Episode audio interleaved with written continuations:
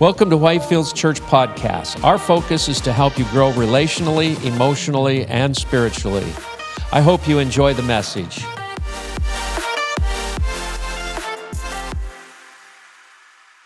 Something um, bring our attention to. I don't know if you noticed a different scent happening in the service these days. Um, Pastor Vic and Larissa have thought having some sort of a uh, what do you call that thing? A centaur, you know? And uh, anyway, I smelled it when I came in. You know, it smelled like uh, bamboo rainforest to me. And uh, Pastor Vic is so strong about fellowship that these are scattered throughout the, the place. And if you want to fellowship with somebody, just put one of those in first. Oh, what a great message we had uh, last Sunday. I thought the take uh, Pastor Vic had on doubt and on Thomas turned Thomas, in my eyes, from being, you know, this doubting, you know, kind of a bad rap guy, into a hero. And using our doubts as absolutely, it's a part of our faith, it's a part of our journey that we deal with doubts. And it left me going out of here going, do I live with my doubts or do I live in denial? You know? And uh, I want to live with my doubts. And so I'm going to take some of them this morning from this last song we sang. It said, uh, I trust in God, my Savior, the one who never fails, except that one time where I, I look at it as he failed me. Doesn't mean he failed, but I look at it that what I wanted, what I felt my needs were, failed. And then in the end, in the bridge, we sing over and over and over. And I don't know if it's just the mood I'm in this morning or what, says, I sought the Lord and he heard me, and he gave me an answer I didn't like. That's how I was singing it. I sought the Lord. I know he heard me, and he gave me an answer I didn't like. So, anyway, just a few thoughts. I'm done. Um, this morning, I want to take and a chapter from last week's um, message on doubt and on just, it was so full, I can't say it all, but that's what really spoke to me. And, um, and I want to take from there to receive. In your doubt, you can still receive. And uh, in John chapter 20, We'll go there, one of the last scriptures that uh, Vic used.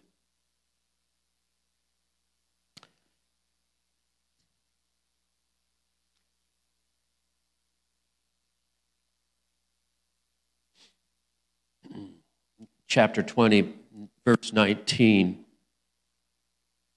Jesus appears to his disciples, one of the scriptures that was used last Sunday. Um, that Sunday evening, the disciples were meeting behind locked doors because they were afraid of the Jewish leaders. And I thought Vic brought out an excellent point. The disciples are criticizing Thomas for his doubt, yet they're behind locked doors in fear.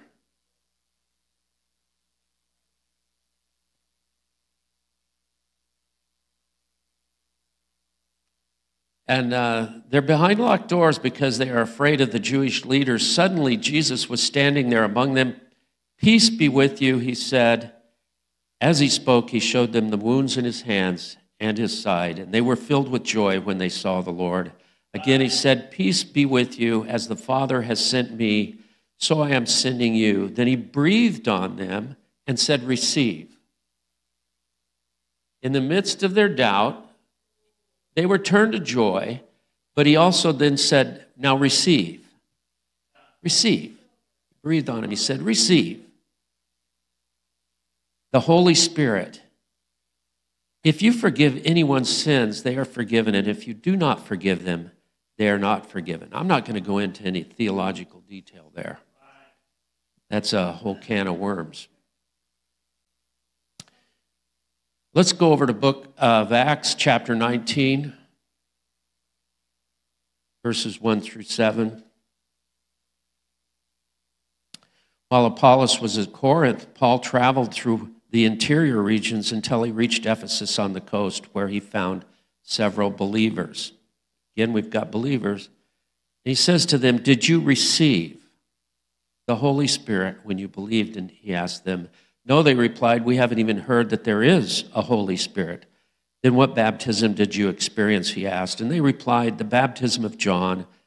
Paul said, John's baptism called for repentance from sin, but John himself told the people to believe in the one who would come later, meaning Jesus. As soon as they heard this, they were baptized in the name of the Lord Jesus. Then, when Paul laid his hands on them, the Holy Spirit came on them, and they spoke in other tongues and prophesied. There were about 12 men in all did you receive? I want us to think today of how much, how receptive we are. You know, just how receptive am I?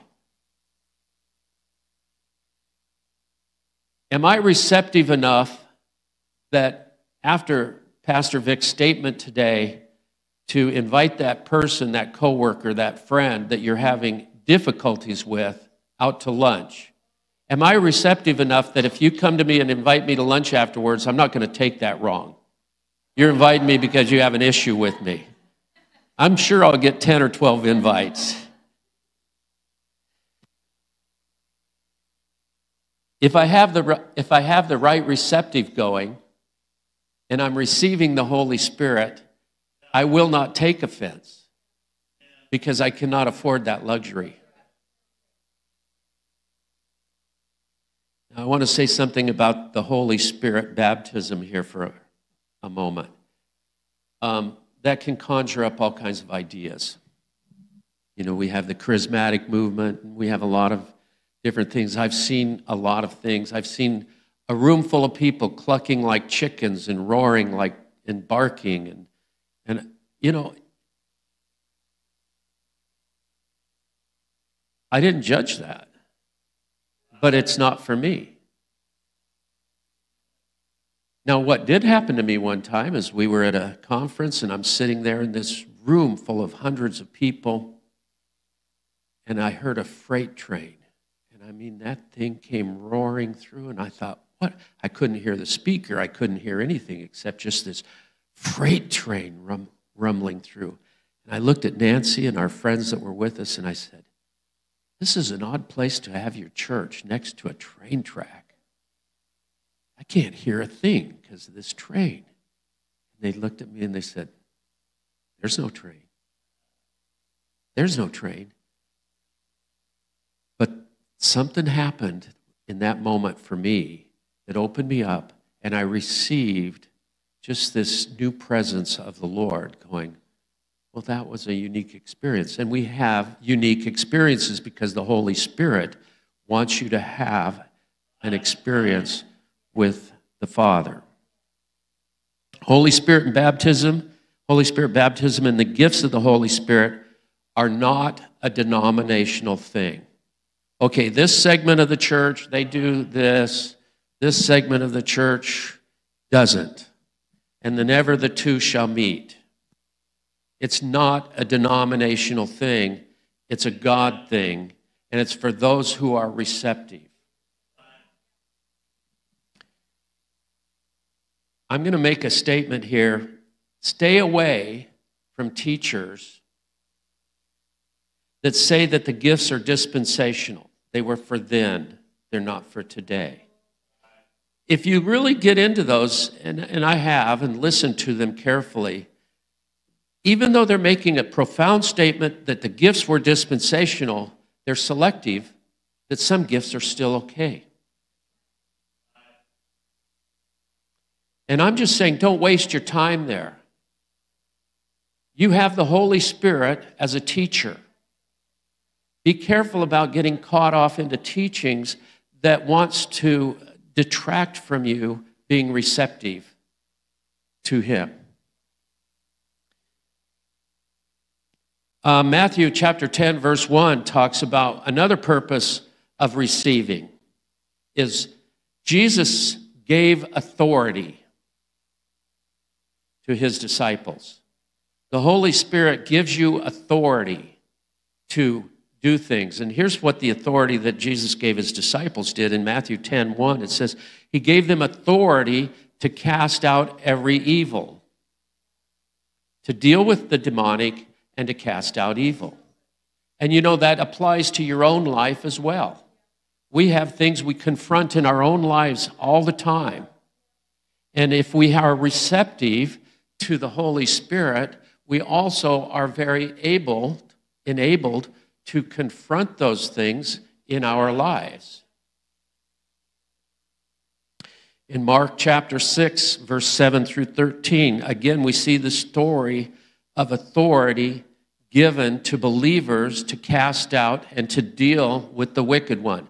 Now, the Bible's clear. It says, in these last days, um, evil will prevail, evil will exist, evil will be prevalent.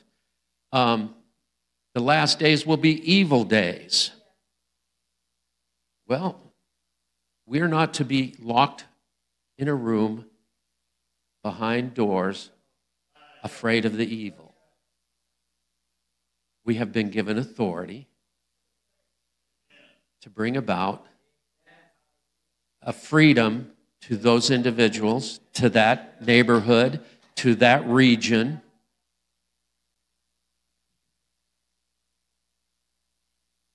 Now, with the time allowed, I have not preached in a while.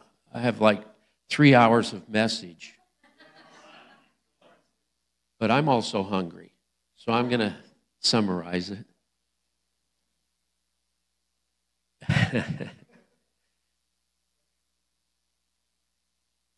I think one of the most important pieces given to you by the Holy Spirit of power is the power to have unity. Unity is an exceptional thing.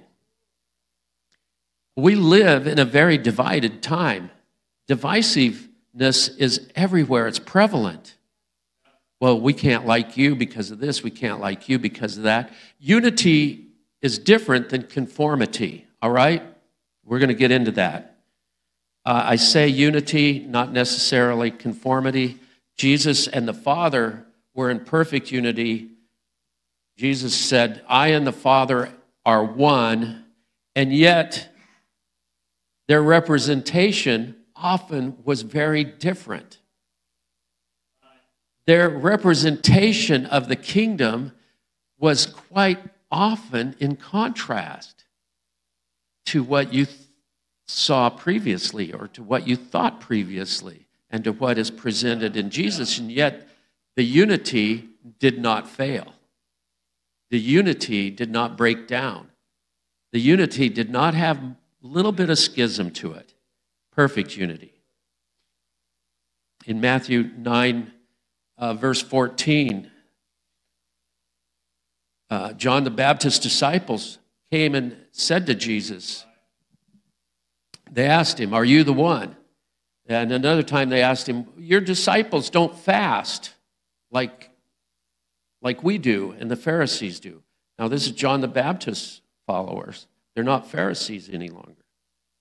Like the Pharisees and we, John's followers, disciples, fast. Your disciples don't fast and they don't wash their hands like they should. They don't do ceremonial washing.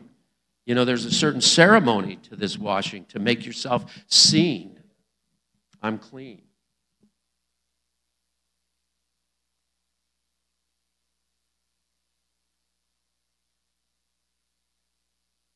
So there was a distinct difference in the representation of the one aspect of God, another aspect of God, and yet perfect unity. So, what I'm saying is, in this room alone, there is such diversity, but with the Holy Spirit, having the common bond of the Spirit, there is perfect unity. We're not asking for conformity, we're asking for Holy Spirit receptiveness that brings about the power to have unity. When unity of the faith is active in the person, you know the Holy Spirit is present. Now, Jesus said to the disciples of John, He said, Now go back and tell John this, because John was concerned. He'd heard about Jesus hanging out with sinners. John didn't do that. John was a very strict and disciplined in the sense of his view. And Jesus hung out with a whole different group than what John could, could grasp. And uh, Jesus said, Go back and tell John this blind see, the lame walk, the lepers are cleansed, the deaf hear, the dead are raised, and the poor are given the gospel.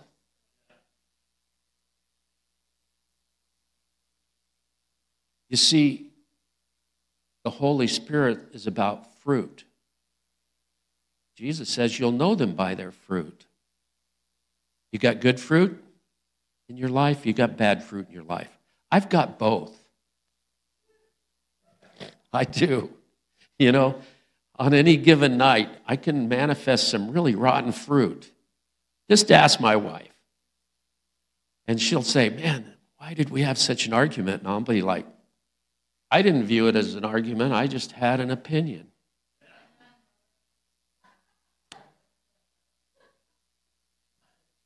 But looking at the fruit helps to recognize uh, the uh, followers of Jesus when even when people come from unfamiliar theological backgrounds to you, their unfamiliar backgrounds to you, you can still have unity of the faith. If you want that, if you're looking for that, if you receive that, if you're walking in reception of the Holy Spirit in your life to that. Um, like the people in Jesus' days, we're tempted to use the wrong standards for discerning what Jesus is doing in the world around us. My standard is this, but I see this, so this is wrong. I'm not talking about sin, okay? Talking about just the way a person is led to to pursue their direction in God, their journey with Jesus Christ, their faith journey. God is unity, but works in variety. So think about that. You are different than the person sitting next to you. God made you that way. He didn't want you to be like that person sitting next to you. You know, there's a, a thing that you see, uh, I don't know if you see it so much today, but it used to be dog owners look like their dogs. I don't think I look like a golden retriever at all. But sometimes I think I'm only as smart as my golden retriever. It's like, I got nothing. Okay, God is unity, but He works in variety. Take that home with you. Put that in there. Be receptive this morning. God is unity, but He works with variety. Never allow anything that divides or destroys the oneness of your life without facing it. Why do I feel this way about this person? Why do I suddenly, you know, one of the greatest things in the area of unity, I've got two minutes. One of the greatest things about uh, the areas of unity in the church body, in a family, it's, it's easy to have unity with somebody you have no contact with. Yeah, yeah, I love that guy, man. We get along. Well, when was the last time you saw him? You know, I don't know. Can't remember, but Man, are we good friends. But in my own house, I'm like, that Pastor Vic, you know, he kind of did something that rankled me. I'm not going there. Now, that can be right there present with me any given minute, but I'm not going to take that path. You know, just not going to do it. Why? Because I'm not going to break without facing why that is in my life right there. Probably has nothing to do with you, probably has everything to do with me at that moment. Am I making sense here? Is the Holy Spirit present in your life today? Just right now, I just want you to just receive freshness of the Holy Spirit.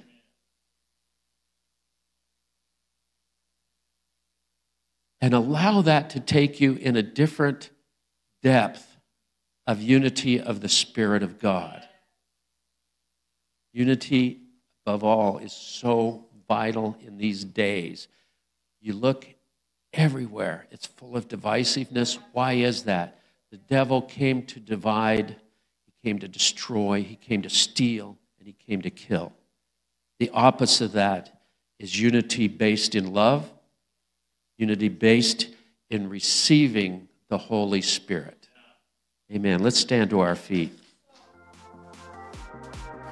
Thank you for joining us today. Please make sure to subscribe to our podcast. If you'd like more information about our church, please visit our website, whitefieldsalaska.com. Thanks again for listening, and may God bless you today.